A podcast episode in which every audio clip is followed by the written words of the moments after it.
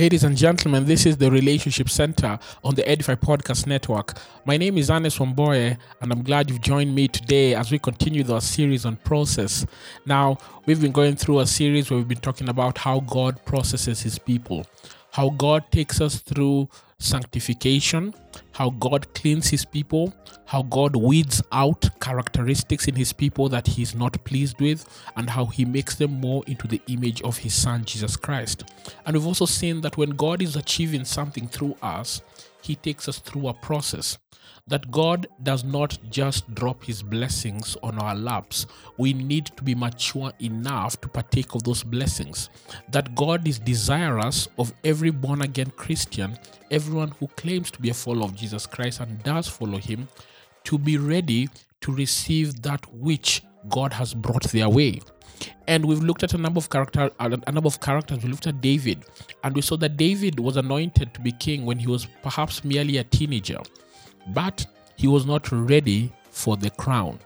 You know, I once heard someone say that at times you could drop the crown on the head of the king and crown him, or you could hold it up and have the king grow into it.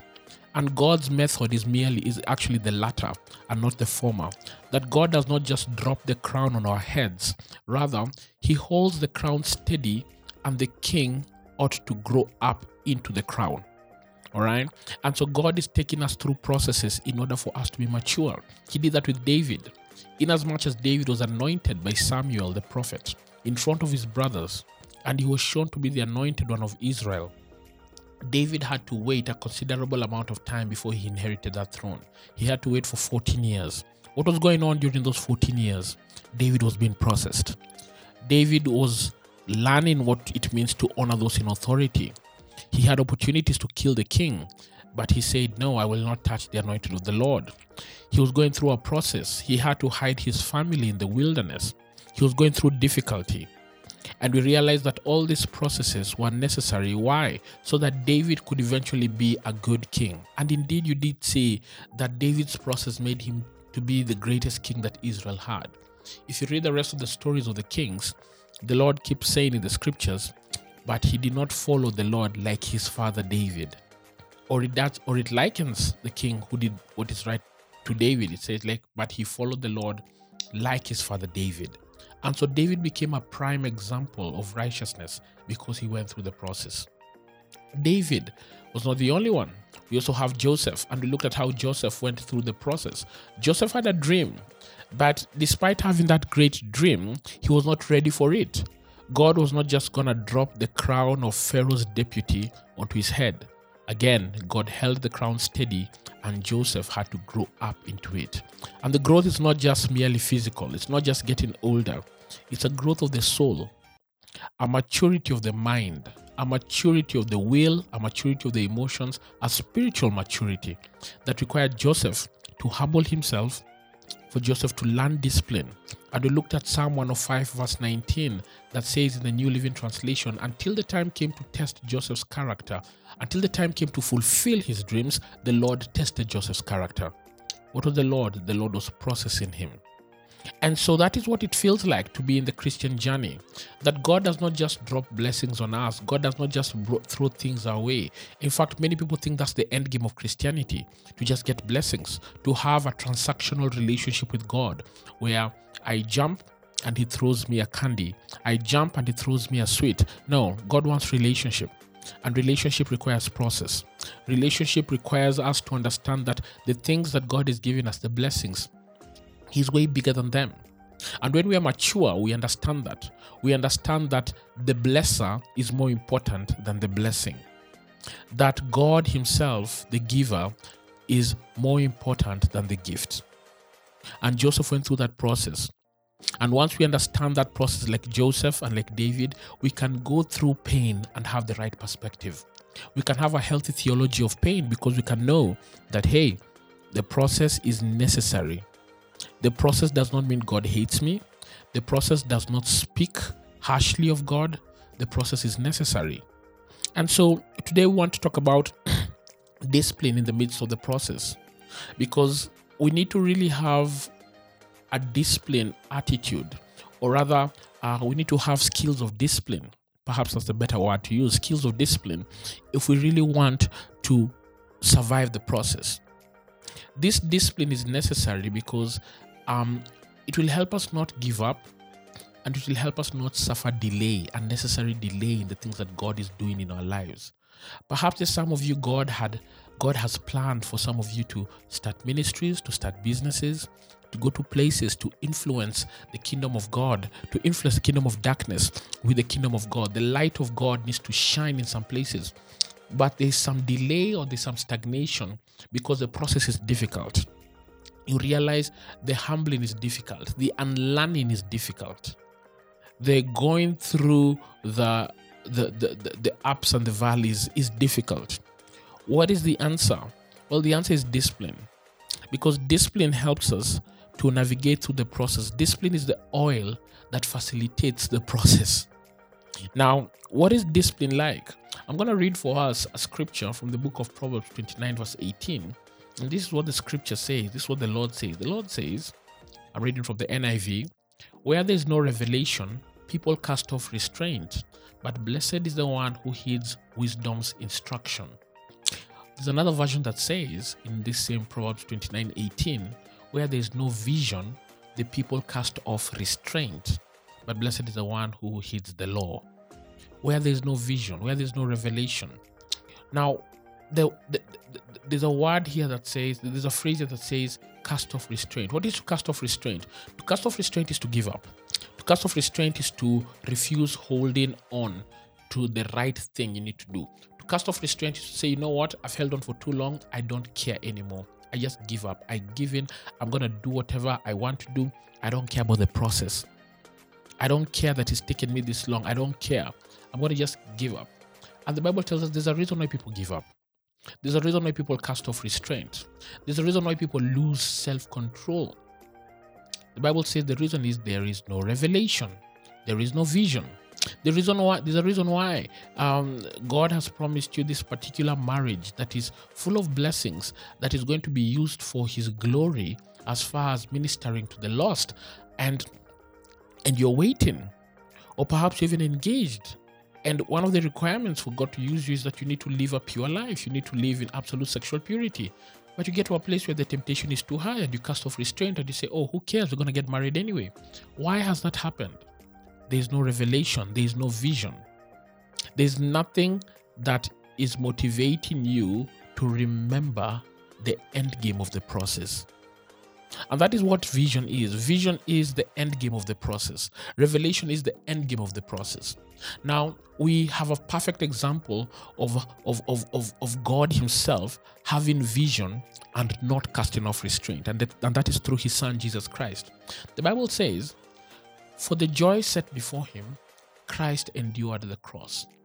That is from the book of Hebrews, chapter twelve. It says, for the joy set before Him, Christ endured the cross and scorned its shame and sat at the right hand of the Father. Hebrews twelve verse two. Think about that. That Jesus needed to go through a very painful process in order for Him to be the Savior of the world and have the name that is above every other name, in order for Him to hold the dominion, the status that required Him to rescue us through His blood. There has to be, there had to be a painful process. Now, it's very easy to cast off restraint. It's very easy to give up and say, you know what, I don't want to do that anymore. But Jesus, the Bible tells us He did not do it. He did not cast off restraint. He did not give up. Why did He give up? Hebrews twelve verse two. For the joy set before Him, He endured the cross. There was a revelation. There was a vision that was set before Jesus Christ. And that revelation and that vision endured him to, uh, allowed Him to endure the process. Guys, what was the vision that was set before Christ? What was the revelation that was set before Christ? What was the end game of the process? What was the end game of the painful torture and crucifixion that was about to receive? The end game was you. You are the vision of Christ, His bride. Christ was seeing His love. Christ was seeing the love of His life, you. Christ was seeing your redemption. Christ was seeing you snatched from the fires of hell. He was seeing you taken into the kingdom of God. He was seeing you wrapped in glorious light if only He went through the cross. Christ was seeing nations saved. Christ was seeing spiritual warfare in favor of the kingdom of heaven. Christ was seeing babies protected from the painful arms of death. Christ was seeing children brought in the ways of the Lord and having set foundations that will raise them in Christlikeness. Christ was seeing adults turning away from the works of darkness and turning towards the light. Christ was seeing all this, and Christ was seeing their souls redeemed by his blood and turned away from sin and having these people brought into him. Guys, that was the joy set before him. You were the joy set before him. And Christ said, if that is what it will take to get that end game, I'm going to do it. If getting the soul of my beloved into the kingdom of into the kingdom of heaven will mean me going through the cross, hey, it's painful, I will go through the cross. And that's why he said at some point, Father, if it is possible, take this cup away from me, yet not my will but yours be done. And so Christ had a disciplined mindset, and that disciplined mindset en- enabled him to go forward. So what is this first thing? What is this first thing that we need in the disciplined mindset? The first thing is a compelling vision. Christ had that compelling vision. Christ had a compelling vision that enabled him to see the end game of the process. What is your compelling vision? What is Christ doing in your life? What is Christ doing in your marriage? What is Christ doing in your personal walk with him? Guys, I'll tell you this. The best compelling vision any born-again believer can have is to be like the Lord Jesus Christ. I find like this should be the uber vision. This should be the grand vision, the macro vision of every born-again believer, to be like the Lord Jesus Christ, to be like him in speech, in faith, in love, in conduct, in purity, that Jesus Christ is the standard that we aim for. Christ desires that from us, that we be like him. Are we like him? Do we find ourselves being like the Lord Jesus Christ in the midst of the process, or do we find ourselves being unlike him? Are the characteristics of Jesus Christ, love, joy, peace, patience, kindness, goodness, gentleness, faithfulness, self-control, on the increase as you're going through the processes of life, or are they on the decrease? I, I ask you this, that if you, if if if it, if it is on the decrease, then perhaps you do not have a compelling vision. The macro compelling vision should be like the to be like the Lord Jesus Christ. And then there should be the, some micro vision. The micro. The micro is a small one. What is a micro vision? The micro vision would have something to do with your finances. And whatever it is, let it be for the glory of God. It could be your marriage. Whatever it is, let it be for the glory of God. It could be your children, your parenting. Whatever it is, let it be to the glory of God. It could be your education. Whatever it is, let it be to the glory of God. Now let me tell you something about the, the compelling vision. Our world is filled with humanism, visions that have us at the center, visions that have us at the center of attraction. Guys, if you place yourself at the center of your vision, you'll collapse. You need a vision that is beyond you. You need a vision that is not centered around you.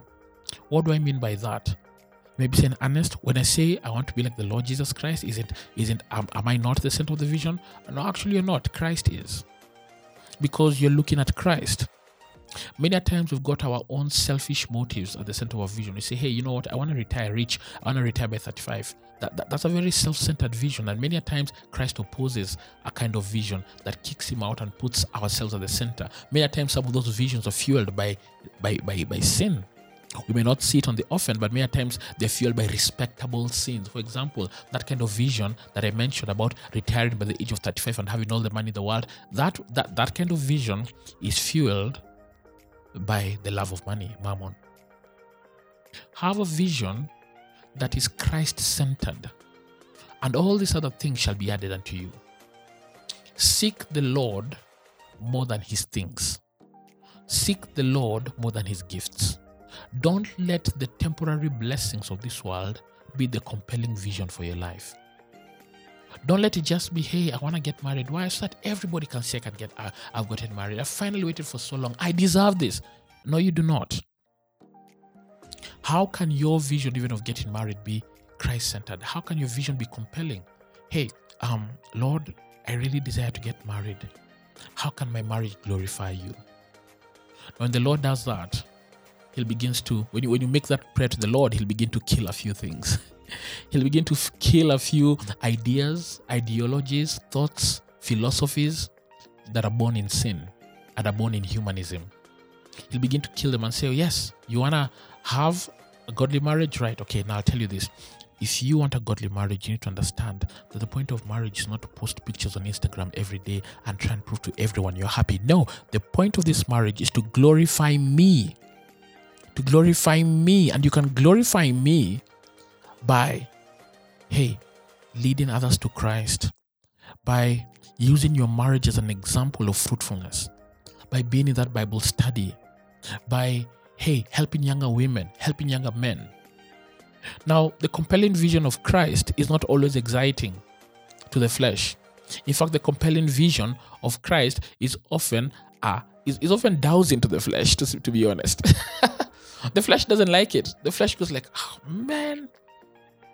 You see, the flesh has got this tendency to be seen, to be recognized. The flesh has got this tendency to be lifted up. The flesh has got this tendency to be exalted above Christ. The flesh has got this tendency that was in Satan. If you read the book of Ezekiel, chapter fourteen, when Satan fell from heaven, he said to himself, I will ascend to the heights of the heavens. I will be like the Most High. The flesh has got a tendency to want itself glorified. And when the flesh is not glorified, anger, frustration, and offense are just some of the key fruits of the of the flesh that come forth very, very powerfully. Let your compelling vision be Christ-like. Let your compelling vision be centered around what God desires for you, that will eventually lead to His glory and not necessarily to your glory. This is the discipline that you need in the midst of the process. Have a compelling vision. I'll tell you what you may need to do practically. It may mean you write it down. It may mean you write it on a placard, stick it on your wall, and read it every day. You need it. Do you have a compelling vision for the process that God is taking you through? Do you have it? Is it clear? So the second thing that you need um, is a clear goal. What is the goal that you need? All right? So I'm going to read for you a scripture. And this is what the scripture says. It's from the book of Lamentations, chapter three. Um, let me find it. Lamentations, chapter three, from verse twenty-seven, thereabout. Actually, twenty-five, twenty-five to twenty-seven. Lamentations three, twenty-five to twenty-seven says, the Lord is good to those whose hope is in Him, to the one who seeks Him. It is good to wait quietly for the salvation of the Lord. It is good for a man to bear the yoke while he is young. Right? The Lord is good to those whose hope is in Him, to the one who seeks Him. It is good to wait quietly for the salvation of the Lord. It is good for a man to bear the yoke while he is young. So look at what the writer of Lamentations, that was uh, Jeremiah, I believe, says. He says, "It is good to the, it is good. The Lord is good. Sorry, the Lord is good to those whose hope is in Him, to the one who seeks Him." So this is someone who's going through a process. They are waiting on the Lord. And then it says, it is good to wait quietly for the salvation of the Lord. So the person is going through a process and they need to be still. They need to be wait. They need, they need to wait. And it says, it is good for a man to bear the yoke while he is young. Now, what is a yoke? A yoke is that bar that is placed across your neck. If you're an animal, when you're an animal, you know, the, the, the, the yoke is placed across, um, across your neck and it's tied to another animal. And you do the tremendous difficult task of plowing the land or pulling a very heavy weight. And it's not a very exciting task for an animal. It's hard work, but the animal is built for it. Now, the Lord is saying, you too have a yoke. And this yoke is given to you when you're young. And He says, it is good for you to bear that yoke. Now, does it feel good to have that yoke around your neck? Absolutely not. Absolutely not. Yokes are heavy. Yokes have splinters. Yokes are, they're not comfortable. But the Lord is saying there's a yoke that is given to us human beings while we are young, and it is good for us to bear it as we wait patiently on the Lord. As we go through the process, there's a weight, there's a burden we ought to bear. There's a discipline that we need to endure. And we said, first, we need a compelling vision for it. But secondly, you need a clear goal, you need to ask yourself, why am I carrying this yoke? Why am I carrying this yoke? What is my why? What is the goal for this? What is the goal? And the goal can be short-term or mid-term. Now, it could also be long-term, but the reason I'm avoiding long-term goals is because many times the long-term goals are often within God's plan, but at times for some of us, the long-term goal has been revealed. For people like Samson, the long-term goal was revealed. The long-term goal is for you to deliver Israel from the Philistines. That's the long-term goal. Perhaps for people like David, he thought he knew the long-term goal. He thought, oh, the long-term goal is for me to be king. I don't think he even knew that there was a bigger long-term goal. The long-term goal was for him to write scripture, to write psalms, to write hymns, to bring out scriptures by the power of the Holy Spirit and write prophecies about the coming Messiah, Jesus Christ, to prepare himself to be the the, the lion of the, the, not the lion of the tribe of Judah, but rather um, the, the son of David. Jesus Christ to be called after him. That was a long-term goal, and I, I don't know if David knew it. So let's talk about the short-term and the mid-term goal. What was David's short-term goal? The short-term goal for David was, hey, I need to survive. I need to run away from King Saul. I need to survive. I need to ensure that I don't lose my life. And that was a short-term goal. And because he had that short-term goal, he was able to bear the yoke of difficulty. What yoke did he have to bear in his youth? He had to learn war. He had to learn how to use a sword. He had to learn how to fight. Why? Because the short-term goal depended on it. He needed to learn what it means to survive when an army comes after him. He needed to learn how to be stealthy. He needed to learn warfare. He says in Psalm one forty-four verse one, the Lord trains my fingers for war. He needed to learn that.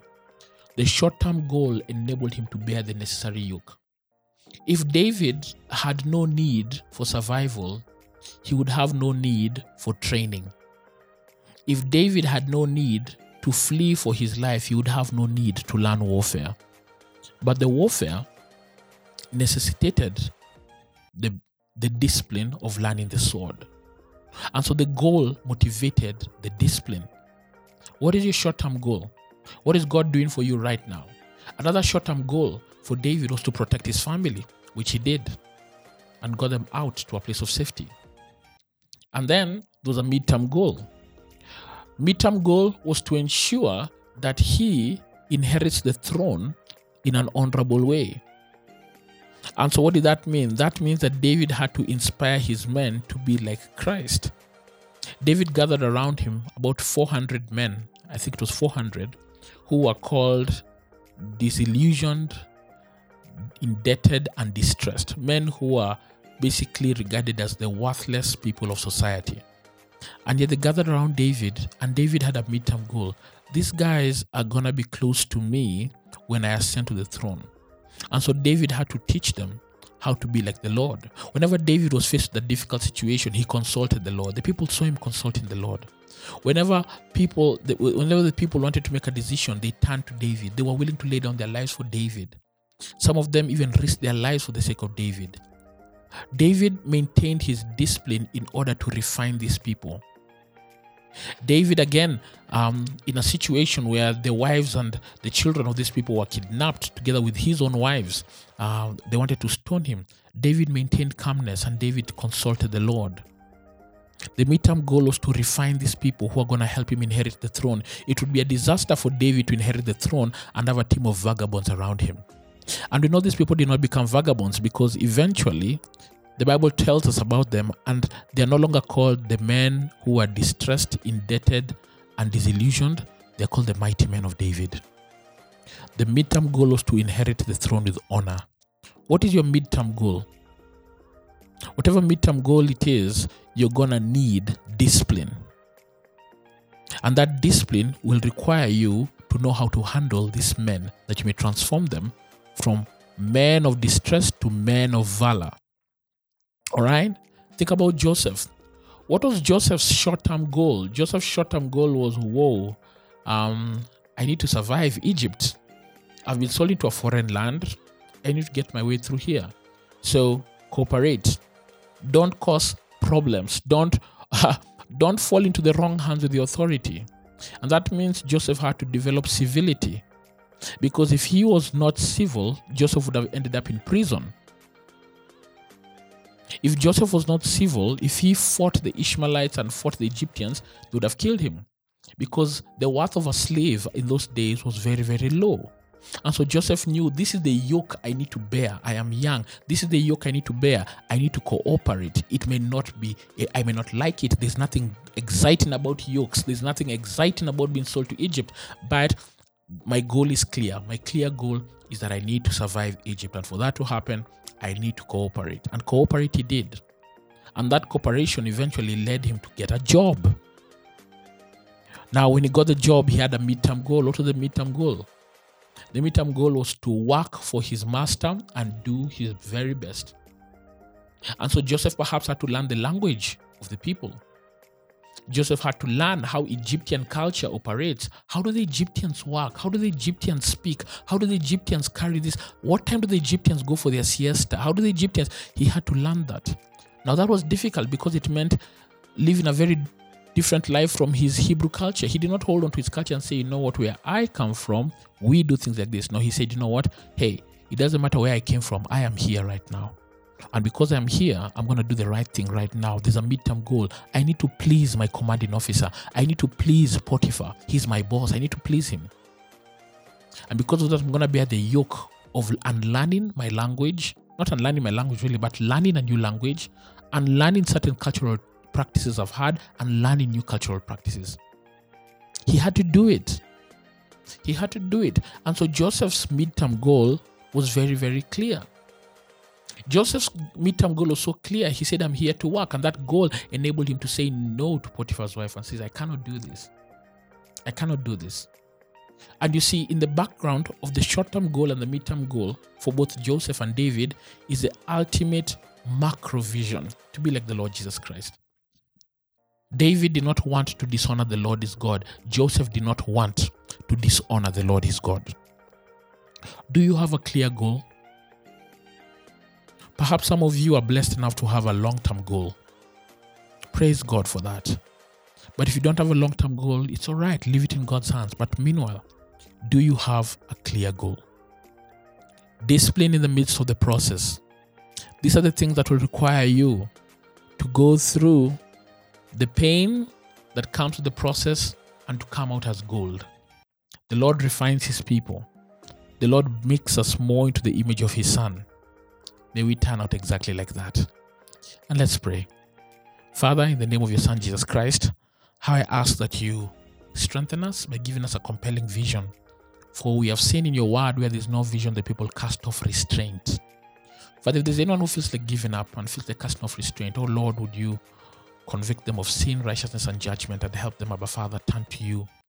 Would you convict them, Abba Father, and let them also know that you love them, that your compassion for them is great, and that you too, Father, bore through the pain, through your Son Jesus Christ, you bore the pain and the suffering of humanity in order to bring salvation to those whom you loved.